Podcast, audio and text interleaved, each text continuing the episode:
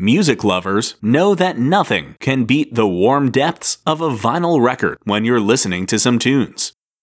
But have you ever stopped to wonder how a vinyl disc can play back complex musical notes so perfectly? Well, it all began with Thomas Edison creating the first phonograph, which was a simple device with a large horn-shaped diaphragm that collected sound waves from whatever sounds Edison was recording at the time. The diaphragm was attached to a stylus with a needle at the end that would vibrate with the sound waves, and as the stylus vibrated, it imprinted those sound waves upon a wax-covered cylinder that Edison rotated via hand crank.